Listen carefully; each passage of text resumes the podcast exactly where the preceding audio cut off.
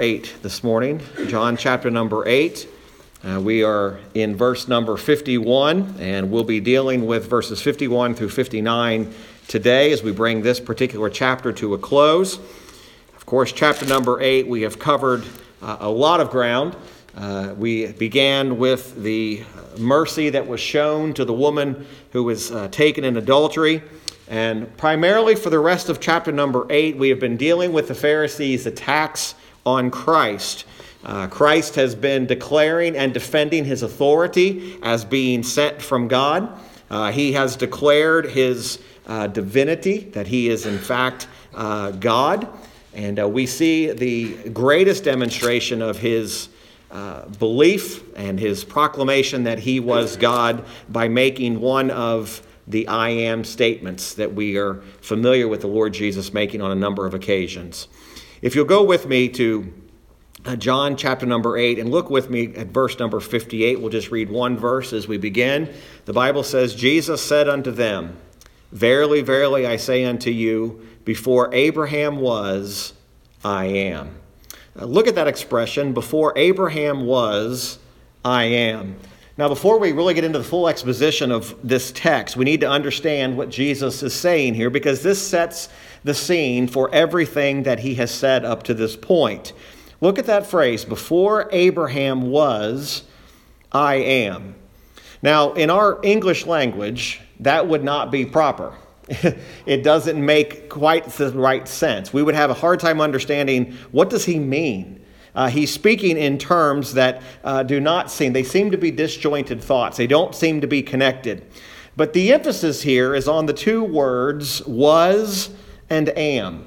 Uh, those two words uh, signify something completely different. Uh, the word was uh, means that he was brought into being or something was brought forth. we might say I, something was brought uh, to, to the front of this building. Uh, it means that there, it had a beginning and it had a time when it was brought forth. That's, that's what the word was here means. The other word is the word where Jesus says, I am. Uh, this is a declaration of existence. Uh, it is the Lord saying, I have existed, I have always existed. Uh, the phrase I am is, it does not suggest there was a beginning, that he was brought into that position. He simply is saying that I have always existed. Now, that cannot be, that statement cannot be said about Abraham. Abraham did not always exist. Abraham had a human beginning just like all of us did. We share that in common with Abraham. Abraham was brought forth, he was brought into existence. Just the same, we are brought into existence as well. So, what is Jesus saying here, and why does it matter? What Jesus is saying is he is declaring that he is the only one who has existed for all time. As a matter of fact, he existed before time began. Now, that's hard for our minds to comprehend today because we operate on time. Everything we do is based upon a time. A when does this start? When does this end? How long is this going to last? We, have, we, we note our time on earth. Why? We celebrate a birthday every year. When you get older, you stop celebrating the birthdays as often and you try to, try to deny that they're there, but that is a celebration of time.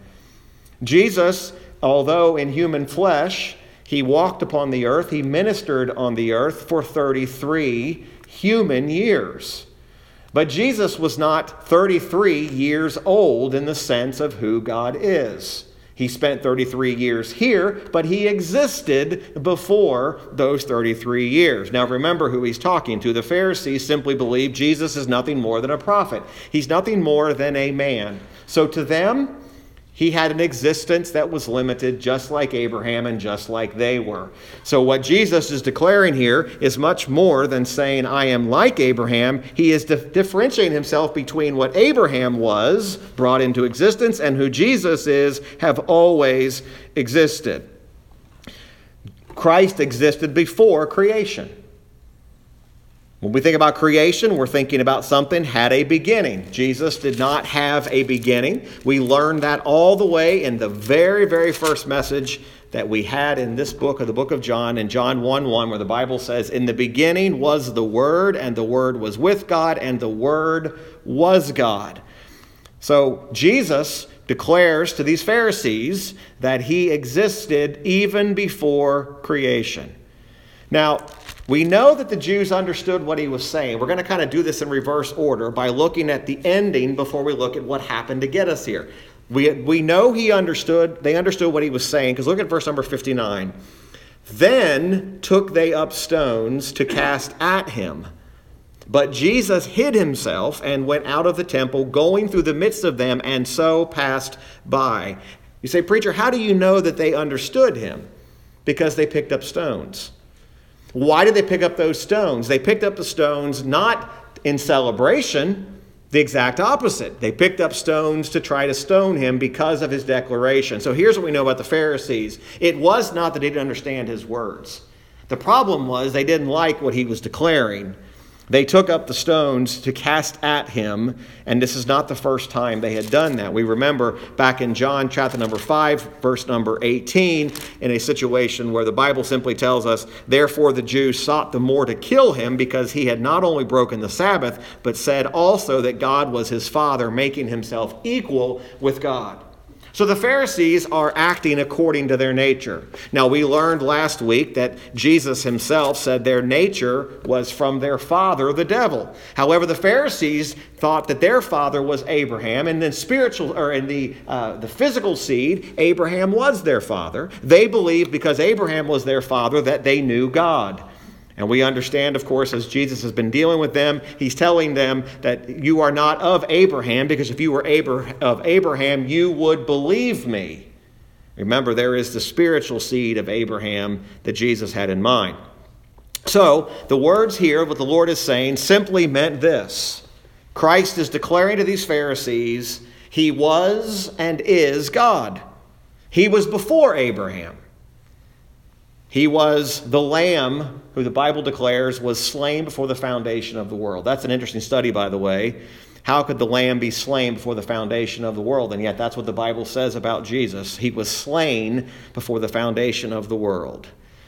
So, as we look at these verses that led us to this statement that Jesus makes in verses 58 and 59, now let's go back and look at verses 51 through 57, and we'll see what led to Jesus making this declaration of before Abraham was, I am. Now we pick up uh, we pick up where we left off last week where Jesus had begun speaking about eternal life. And in verse number 51, he says, Verily, verily, I say unto you, if a man keep my saying, he shall never see death. Then said the Jews unto him, Now we know that thou hast a devil. Abraham is dead, and the prophets, and thou sayest, If a man keep my sayings, he shall never taste death. Let's first of all look at what Jesus is saying in verse number 51. Jesus is offering salvation. He is declaring the very basis of a man's salvation. He says, Verily, verily, I say unto you, if a man keep my saying, he shall never see death.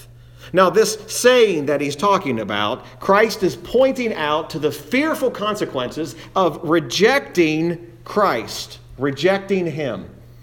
It is a fearful thing today to reject Christ. And today, some may say to you, Well, I have no choice but to reject. You have every choice in the world to, re- to receive and accept and repent and acknowledge that Jesus Christ is the Savior sent into the world to save sinners.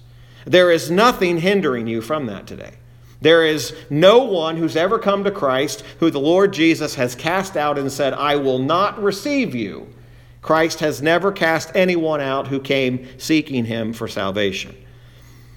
But his words are what he's saying. Who keeps my words? What words is he talking about? He's talking about not just the, uh, this, this, this one isolated word, but all the words of the declaration of who he said he is. Remember, he has, he has talked about who those who love Jesus Christ are. He has talked about the dangers of not believing on him. He's talked about that he's going to go his own way, he's going to go to the cross. And he's telling these Pharisees, I say unto you that if you do not keep these sayings, you will see death.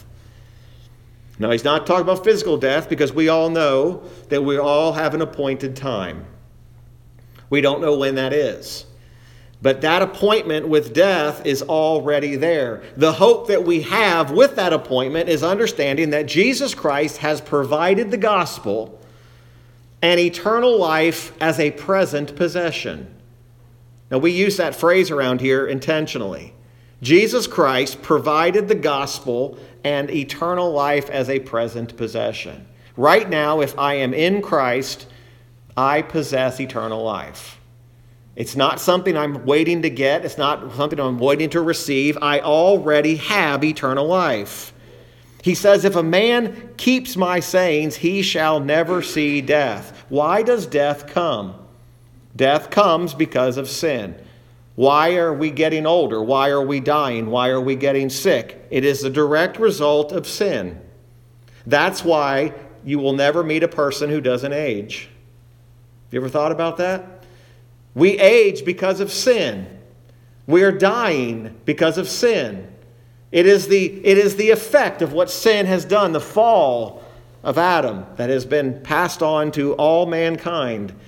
We're dying because of that. Jesus is not speaking of you will not de- die physically, he is saying you will not experience eternal death. He that believes my saying shall have eternal life. In John chapter number 11, verses 25 through 26, of course, we're a number of uh, weeks away from getting to that chapter. Jesus, as he's speaking with Martha, says this. He says this unto her Jesus said unto her, I am the resurrection and the life. He that believeth in me, though he were dead, yet shall he live. Verse 26 And whosoever liveth and believeth in me shall never die. Believest thou this. A believer will not experience death as the curse of the law against sin, but on the contrary, they will triumph as one who's been made alive unto God. So even in physical death, we live. For the believer, even in physical death, we live. That is a result of the, the gospel that Jesus Christ has provided. That is my present hope today. It is a present possession, eternal life. Jesus offers that to the Pharisees. Verse 52, here's their response. Then said the Jews unto him, Now we know that thou hast a devil. Now remember, this is not a random statement. Jesus had told them, You are of your father, the devil. And they fired back by telling Jesus, No, we think you have a devil. Now the Pharisees, in response to Jesus' invitation, if you will, they say, No, you have a devil. They accuse our Lord of having a devil. This is the ignorance on full display. This shows they have absolutely no desire for spiritual truth. No matter how plain and simple truth is explained, there are always those who have no desire for it. I've said that often. You can sit under sound preaching and teaching for years and years and years and never desire what's being said. That's why it's a dangerous situation when we say just being in church is going to allow me to have eternal life. No, you have to be able to discern spiritual truth.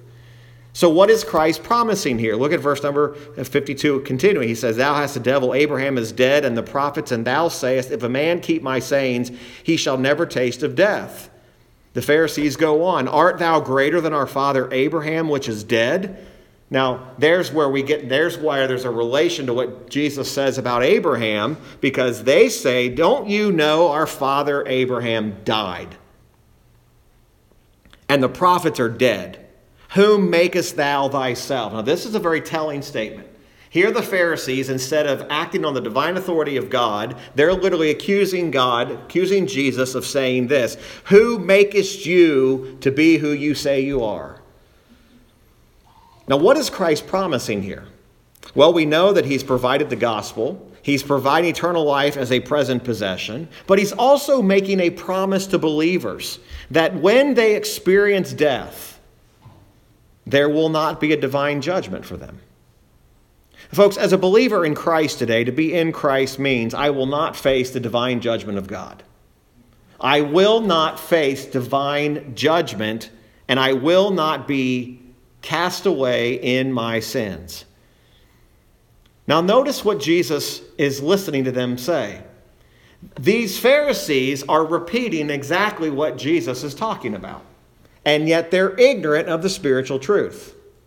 He has just now given them the invitation in verse number 51, where he says, Verily, verily, I say unto you, if a man keep my saying, he shall never see death. How do they respond to Jesus? They respond by saying, Abraham is dead. They say, Abraham, which is dead, in verse 53. They're acknowledging there is a death, and yet they are blind to the truth of why I need eternal life, why they need Christ. You can acknowledge that death is coming. You can acknowledge, even by your own age, by your own health, you can say, I understand that death is coming. I'm feeling older. I'm not feeling well. I'm feeling as if uh, something is happening, and still be ignorant of the truth. You can acknowledge that death is coming and do nothing with it. That's what these Pharisees are doing. I can acknowledge it. Jesus is telling them, but what will you do with it? What does this mean for you? Their response is not, Lord, tell us more. Their response is, now we know you have a devil. You know what to accuse a person of having a devil was basically? It's telling them you're insane. It would be like the Pharisees saying, You are insane. When a person was possessed with a devil, they would act outside of their head, they would act outside of what was normal. Abraham and all the prophets are dead, the Pharisees say. What they're asking Jesus are you greater than Abraham? They're, they're doing this almost sarcastically. Abraham, our father, who is the he is the religious leader. He is our father. Are you telling us, Jesus, that you are greater than Abraham? In their eyes, Jesus was not greater than Abraham. Abraham was higher than Christ according to their rationale. Now we think about this. The Bible very clearly tells us that they don't understand. They don't understand spiritual life, they don't understand resurrection, and they only referred to living as life lived here in the flesh. It's hard to explain to a non believer that this is not all. It's one of the hardest things you'll ever try to convince somebody of. Because to man, living in this world, living life, who is a non believer, they think that this is all there is. So they wrap up everything into this life. And what they're doing is they're doing all they can do until their day of death comes. And in their mentality, it's this I'm going to live it for my glory, for my, my own enjoyment. I'm going to live every life, I'm going to live every moment of my life to the fullest until my time is done. The problem is the most important time they need to consider is after this life. This is not the most important time to consider. It's a appointed a man wants to die, then the judgment. That's what the Bible says. That judgment time has already been appointed. That judgment is already written down. Christ is speaking to them, and there is no desire for understanding. Verse number 54, Jesus answers their statements by saying this Jesus answered, now, remember, this is a direct response to whom makest thou thyself. It's interesting, Jesus doesn't deal with the first question about our father Abraham, which is dead. Are you greater than him? He deals with the second aspect of verse number 53 when he says, when they say, Whom makest thou thyself? It's interesting, Jesus doesn't deal with all of their questions, but he deals with the one that mattered. If I honor myself, look what he says, my honor is nothing. It is my Father that honoreth me, of whom ye say that he is your God. In reply to the question in verse 53, Who makest thou thyself? Jesus says, if I just honor myself, if the only honor I get is the honor I give to myself, it's worthless. Here's Jesus, the Son of God, saying, if honor only comes from me, it's worthless and vain. If Jesus is just to say, I honor myself and there no one other honor matters, then Jesus says that honor is worthless. Instead, he says this It is my Father that honoreth me. See, they acknowledged the Father. They acknowledged God. When, when, you're, when they're talking to the Pharisees, they were not talking about a different God. The Pharisees and Jesus were referring to the same God, and as Jesus has done so many times, he's telling them, If you knew me, you would know my Father. The Father honored him how? Well, we know biblically the Father honored Christ at his birth by the angels. We know that Christ, uh, the Father honored him at his birth by the angels and by the star. We know that Christ was honored by his Father at his baptism when the voice of heaven came down and said, This is my Son in whom I am well pleased. God the Father honored the Son by the works and the miracles in which Jesus did through him. The greatest demonstration that God honored the Son, honored the Son was what? The resurrection. The greatest honor God the Father shown to the Son was in his resurrection. Now you say, Preacher, here's the problem. He hasn't risen from the grave yet because he's not gone to the cross yet in John chapter number 8. He's speaking of that which is to come, he's speaking of his own death. The greatest honor that God the Father ever showed to the Son was by raising him from the grave and exalting him to the right hand where Jesus Christ lives today. The reason that God honored the Son was for his own glory. How long will God the Father honor the Son? If your theology teaches you that God the Father only honored the Son at the cross, and he only honored the Son as long as he was on this earth, or as long as this earth exists, you would be wrong. The honor that the Father has for the Son is an eternal honor. In other words, how God the Father honors the Son today, he will honor him that way for all of eternity. There will never be a time when God the Father honors the Son less. There will never be a time when God the Father honors the Son more. He couldn't possibly honor him any more or any less. I love what the book of Revelation, chapter number 5, says, and this kind of shows us the, the eternal honor.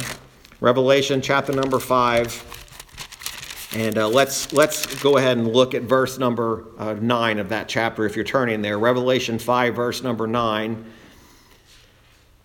This is the account of the Lamb, which is Jesus, that Lamb that was slain for the foundation of the world, appearing before, here at heaven's throne. You'll notice that it is Jesus who is seated upon the throne, which means he's the only one who is worthy to carry out God's decree or to execute or to, uh, to uh, execute God's decree rather and it's all about who is seated there. Verse number 9 of Revelation 5. And they sung a new song, saying, Thou art worthy to take the book and to open the seals thereof, for thou wast slain and hast redeemed us to God by thy blood out of every kindred and tongue and people and nation, and made us unto our God kings and priests, and we shall reign on the earth. And I beheld and I heard the voice of many angels round about the throne, and the beast and the elders, and the number of them was 10,000 times 10,000 and thousands of thousands, saying with a loud voice, Worthy is the Lamb that was slain to receive power and riches and wisdom and strength and honor and glory and blessing. And every creature which is in heaven and on the earth and under the earth, and such as are in the sea, and all that are in them heard I saying, Blessing and honor and glory and power be unto him that sitteth upon the throne and unto the Lamb forever and ever. And the four beasts said, Amen. And the four and twenty elders fell down and worshipped him that liveth forever and ever. All creation, including those seated at this throne of God, will worship Christ and honor Christ because he's worthy. Folks, Jesus Christ is worthy of all honor. Jesus Christ is worthy of all of your praise today. Christ is receiving the worship right alongside of the Father. we understand that this declares very clearly that Christ is God. He has always been God. He will always be God. He is to be honored. Even God the Father honors the Son. Revelation 19:10 says, "And I fell at his feet to worship him, and he said unto me, See thou do it not. I am thy fellow servant and of thy brethren that have the testimony of Jesus. Worship God, for the testimony of Jesus is the spirit of prophecy." The servants of God must worship God alone. The problem with these Pharisees is that they refuse to honor the Son. They refused to acknowledge God the Father's honor that was placed upon the Son. But number three, what we see here in verses 54 through 55, he says in verse 55 back in our text of John 8, ye have, Yet ye have not known him. The him is a reference to the Father, but I know him. And if I should say, I know him not, I shall be a liar like unto you. But I know him and keep his saying. Jesus denies his own honor without the honor of the Father toward him. Jesus Christ himself is to be honored. The one who honored Christ, they knew him not. He's basically telling this Pharisees, You don't even know the Father in which you speak of. The Father who honored me, you do not know him. Because if you knew him, then you would honor me. Verse 55 clearly shows us that that despite the fact they claim to be the children of God, God's telling them, You're not his children, because if you're his children, you would acknowledge me and honor me. That's why it's not enough for you to claim this simple belief I believe there's a God. That is not saving faith. Even the devils believe there is a God. Even the devils acknowledge that Christ existed, but they would not believe on him. Sadly, we have watered it down to where we simply think as long as I believe there's a God, that's all I need to have. James 2:19 says even the demons believe there is a God and they tremble. It signifies spiritual understanding. Jesus is telling them in verse 55, you lack spiritual understanding because if you knew me, you would know the Father, and if you know the Father, then you would know me. Those who know the Father will have an affection and an approval and obedience to the Son. It's a sad day when someone says, I love the Lord Jesus Christ, but I have no desire to follow him. I have no desire to honor him. But in 1 John 5, verse number 20, here's what it says And we know that the Son of God is come and hath given us an understanding, that we may know him that is true, and we are in him that is true, even in his Son, Jesus Christ. This is the true God and eternal life. Folks, remember this Jesus Christ is not only the revealer of God, but he is the true God, and he is eternal life. There is no eternal life with Christ apart from Christ. Heaven is not your home apart from Christ. Christ denies his own honor without the honor of the Father. Verse 56, back in our text, John 8. Your father Abraham rejoiced to see my day, and he saw it and was glad.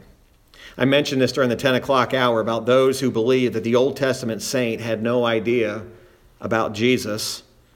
Then why did Jesus say, John 8 56, Abraham rejoiced to see my day, and he saw it and was glad?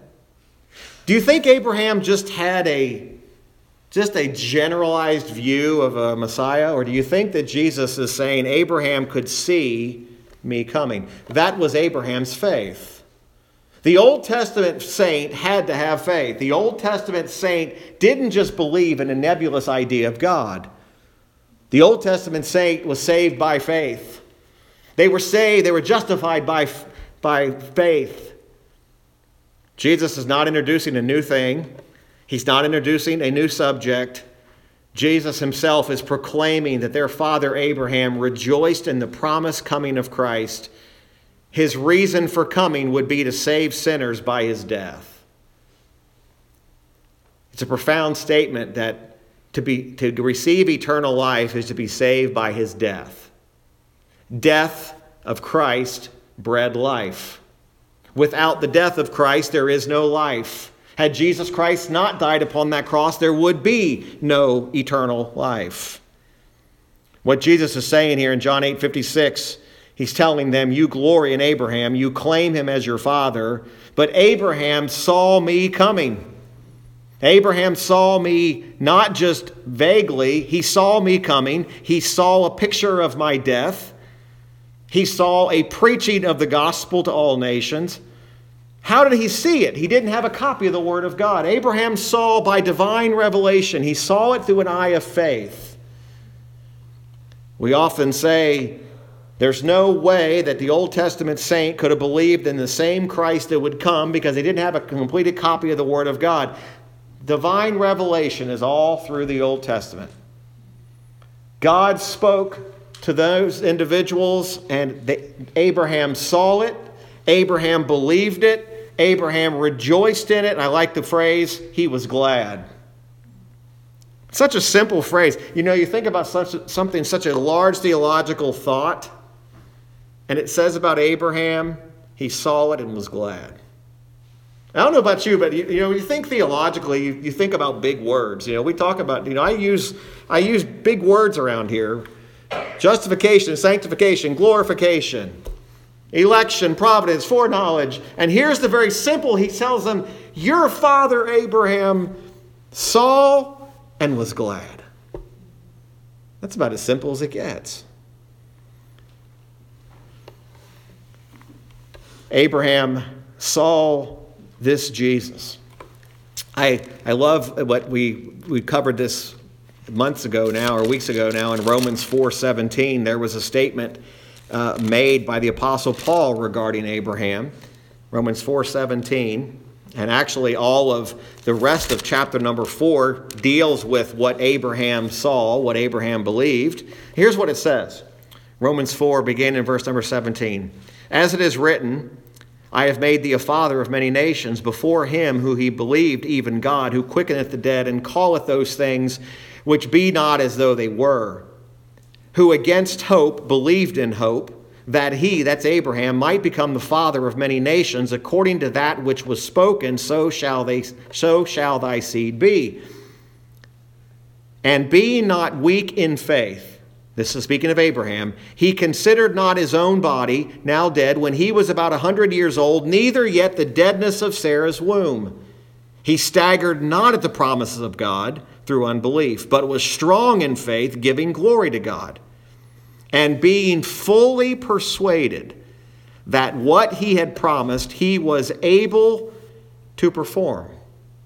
What that tells us about Abraham is against hope, and in the face of circumstances that would tell him that I should not be confident. He believed in hope. He trusted in God. He trusted in the omnipotence of God. He didn't doubt God's word or his ability to fulfill it. And here's what it says about Abraham. And therefore it was imputed to him for righteousness. Now it was not written for his sake alone that it was imputed to him, but for us also, to whom it shall be imputed, if we believe on him that raised up Jesus our Lord from the dead, who was delivered for our offenses and was raised again for our justification. Just as Abraham believed that God would save him if he believed in his promises. Promises about what? About Christ's death and his resurrection. Through the complete work of atonement, Jesus Christ forgives and declares righteous to all who will believe. They would, were quick to glory in Abraham, but yet they did not know him. Abraham, as the patriarch, and they would acknowledge who he was, believed in the promise that Christ would come to save the world by his death. One of the greatest pictures of that is found in Genesis 22. If you know your Bible, you know the story before you turn there. Genesis 22, it's the story of Jesus, or uh, the story of Abraham being told by the Lord to take his son, his only son Isaac. And Abraham, by faith, takes Isaac, prepares the altar, does all that he's commanded to do. And again, don't want to personalize this so much. So we say, as, a father, uh, would you take your own son? This is a picture here. This is more than just an object lesson. Uh, this is a picture of Jesus Christ who would come and would fulfill this very act in which Abraham was performing by faith. In verse number 8 of that chapter, again, we're not doing this, we're not reading all this. So Genesis 22 8, and Abraham said, My son, God will provide himself a lamb for a burnt offering. So they went both of them together. Literally, that phrase, God will provide, literally means God will see. Abraham had trusted that the Lord would certainly deliver and bring the offering. Yet at the moment, all he saw was that God has told Abraham, Take your only son and sacrifice him. You drop down to verse number 14, and the Bible says, And Abraham, let's go back to verse number uh, 12. And he said, Lay not thine hand, this is the Lord speaking, upon the lad, neither do thou anything unto him, for now I know that thou fearest God seeing thou hast not withheld thy son, thine only son, from me. And Abraham lifted up his eyes and looked, and behold, behind him a ram caught in a thicket by his horns. And Abraham went and took the ram and offered him for a burnt offering in the stead of his son. And Abraham called the name of that place Jehovah Jireh. As it is said to this day, in the mount of the Lord it shall be seen. That substitute was provided, the ram that was in a thicket. Abraham said, Call this place, we'll call this place Jehovah Jireh. God will provide. Isaac, we know, would be ultimately the father of the people of God, but as a fallen sinner, even Isaac deserved to die. God provided a ram as a substitute to die in the place of the sinner, Isaac. You see, he needed a substitute. The substitute was that ram that was caught in the thicket. Jesus Christ died as your substitute. He took your place. Do you realize, apart from Christ, even if you were to die as a sacrifice, it would have no atoning value? You cannot atone for that which you are guilty of. You cannot atone for your own sin. You could not be your own sacrifice. Jesus Christ is the sacrifice, and Abraham saw Christ's day. He rejoiced in it and was glad. Now, make no mistake, he wasn't glad about what Jesus would experience. But he certainly was rejoicing in the fact that Jesus Christ would provide a substitute. And then one more text over in Galatians chapter number 3 that's dealing with this subject here. I think it's so important. Galatians 3, verse number 8. Again, this kind of does away with those who say the gospel did not exist or was not preached to Abraham. This is the, this is the great proof text of this. Galatians 3, verse number 8, or verse number 7. Let's start there. Know ye therefore that they which are of faith, the same are the children of Abraham. And the scripture, foreseeing that God would justify the heathen through faith, preached before the gospel unto Abraham, saying, In thee shall all nations be blessed. So then, they which be of faith are blessed with faithful Abraham. Verse 16 Now to Abraham and his seed were the promises made. He saith not, and to seeds as of many but as of one, and to thy seed, which is Christ. There is one seed, there is one substitute, there is one who died, and it is Christ. These Pharisees were claiming we are the seeds of Abraham. The seed of Abraham, in the physical sense, was, was not justifying to them. Abraham saw Christ's day by faith. He saw Christ's day in type. He saw Christ's day in special revelation. He believed God. By the way, what a testimony. He believed God. To believe God, the God of the Bible, is to believe everything about Him, not parts of it. Uh, there are churches today you could go to who say they believe God, but only parts of Him. They say we proclaim God here, but they deny Christ. To deny Christ is to deny God, and you are dealing with a false church. That is not a church. A church that denies Christ is not Christian, if you want to use that terminology. It's not a believing church. You cannot deny the Son and have salvation. You can't honor the Father and deny the Son. To honor the Son is to honor the Father. To honor the Father is to honor the Son. So that brings us to where we began. Jesus has said nothing offensive except to the unbelieving mind. He has said nothing false. He has not uttered a single lie. He has simply told the truth. And then here's what they say in verse 57. Then said the Jews unto him, Thou art not yet fifty years old, and hast thou seen Abraham?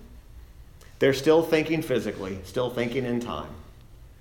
They say, Jesus, you're not even 50. How did you see Abraham? Again, seeing with spiritual eyes is much different than seeing with physical eyes. Jesus doesn't answer that question other than saying this Before Abraham was, I am. You see, our Lord speaks of an eternal existence. Christ is the everlasting I am. Christ is the eternal God, which is, which was, and which is to come. He's the same yesterday, today, and forever. This final point, Jesus declares he is eternal and his name is Jehovah, which means I am Jehovah, all powerful God self existent one. Jesus was not saying, I'm going to become something different. I already am. I am the same God who existed before the foundation of the world. Literally, before Abraham was, some 2,000 years before Christ came, Jesus says, I am instead of I was. To suggest I was is to suggest a limited time. Remember, we started off by saying the difference between was and I am? One is brought into existence, one has always existed. When Jesus said, whether I've seen Abraham or not, it's irrelevant. Of course I saw Abraham. I've, I've long before him. And instead of responding in faith, this name, Jehovah, they take up stones to stone him. I like what the Bible says here. It says they took up stones to cast at him, but Jesus hid himself. Now, by the way, he didn't hide himself because he couldn't take care of himself. He hid himself because his hour had not yet come. We know that scripturally because we know the Bible. He went out of the temple, going through the midst of them, and so passed by. They could not have taken Jesus that day, even if they wanted to. They wanted to, they wanted to stone him. They wanted him dead. They thought if they killed this man who claimed to be God, their problems would be over. Now let's understand something as we close.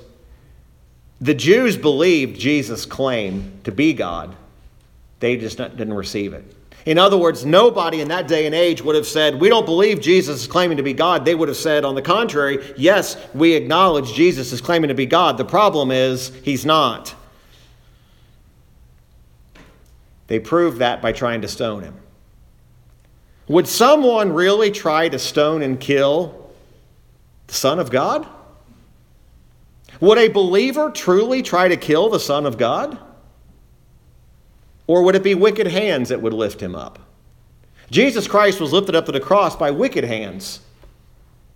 Wicked hands that were foreordained before the foundation of the world at the very pointed hour, the very time, the very place that Jesus would go to that cross. It's not enough for you to say today that Jesus Christ was a good man who left a good example. Any church that preaches that, that says just follow the example of Christ and be a good man and you'll inherit eternal life, lies to you. There are plenty of good men in hell today. There are plenty of good men living what appears to be moral lives even in our society. There are very charitable men who do not know Christ. And they may say that very thing. Yeah, I know that Christ lived. I believe that there was a man named Jesus. The history books even tell me that. But he was just a man. That's as much as saying, I don't believe you're God, because that's what your conclusion would be. If Jesus was not the Son of God, let's, base, let's put this in basic terminologies. If Jesus was not the Son of God, then he wasn't a good man either, because that made him a liar. Right? How many of you think a good man is a liar? No, I don't know anybody who says a lying man is a good man. He says the opposite. He says an evil man. So, how could you say Jesus is a good man but deny he's the Son of God? You couldn't. Those two can't exist. No good man also would have left and done what he did to his followers. No good man would have told his followers, Don't worry, I go away, but I, I'll come back again. No good man would do that. The impression he left on his enemies, even the Pharisees, was that he claimed to be God. He couldn't be a good man because he's claiming to be God, and no good man can claim to be something that he's not. Folks, today you've got to make a decision. You either have to rate Jesus as the greatest liar and impostor of all time, or you have to rate him the Son of God. You're only, you only have two choices. He's either who he said he is, or he's the greatest liar. He cannot be a good man and not be the Son of God. So if you believe this, I believe Jesus was a good man, but not the Son of God, those two can't exist. Because if he's not the Son of God, he's the greatest liar that's ever lived. And no liar is a good man.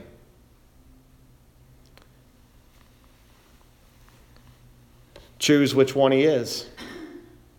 You can't stop halfway between and say, well, I'm just unsure.